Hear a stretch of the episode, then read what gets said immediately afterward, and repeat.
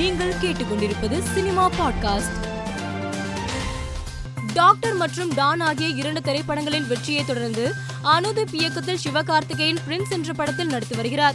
இப்படத்தை இந்த வருடம் தீபாவளி தினத்தன்று உலகமெங்கும் திரையரங்குகளில் வெளியிட திட்டமிட்டுள்ளதாக வீடியோ பதிவின் மூலம் படக்குழு அறிவித்துள்ளது.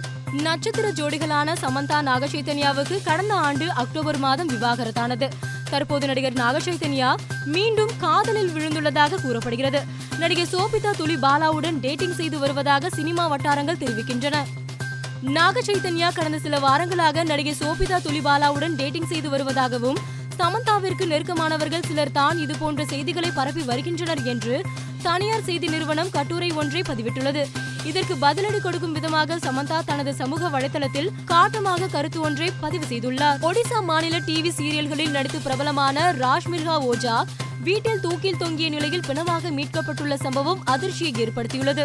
இருபத்தி மூன்று வயதாகும் இவரும் சந்தோஷ் பத்ராவும் வாடகை வீட்டில் ஒன்றாக வாழ்ந்து வந்துள்ளனர். இயக்குனர் வெங்கட் பிரபு இயக்கத்தில் அஜித் விஜய் இருவரும் இணைந்து நடிக்க ஒரு கதையை உருவாக்கியுள்ளதாகவும் இப்படம் பான் இந்தியா படமாக உருவாகி இருப்பதாகவும் இது குறித்த அறிவிப்பு விரைவில் அதிகாரப்பூர்வமாக வெளியாகும் எனவும் கங்கை அமரன் தெரிவித்துள்ளார்.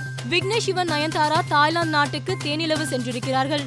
அங்கு சூரிய வெளிச்சத்தில் இருவரும் எடுத்துக்கொண்ட புகைப்படம் தற்போது வைரலாகி வருகிறது. இயக்குனர் சுசீந்திரன் இயக்கத்தில் விஜய் ஆண்டனி கதாநாயகனாக நடித்து வரும் வள்ளிமயில் படத்தின் புதிய போஸ்டரை படக்குழு வெளியிட்டுள்ளது. மேலும் செய்திகளுக்கு மாலை மலர் பாட்காஸ்டை பாருங்கள்.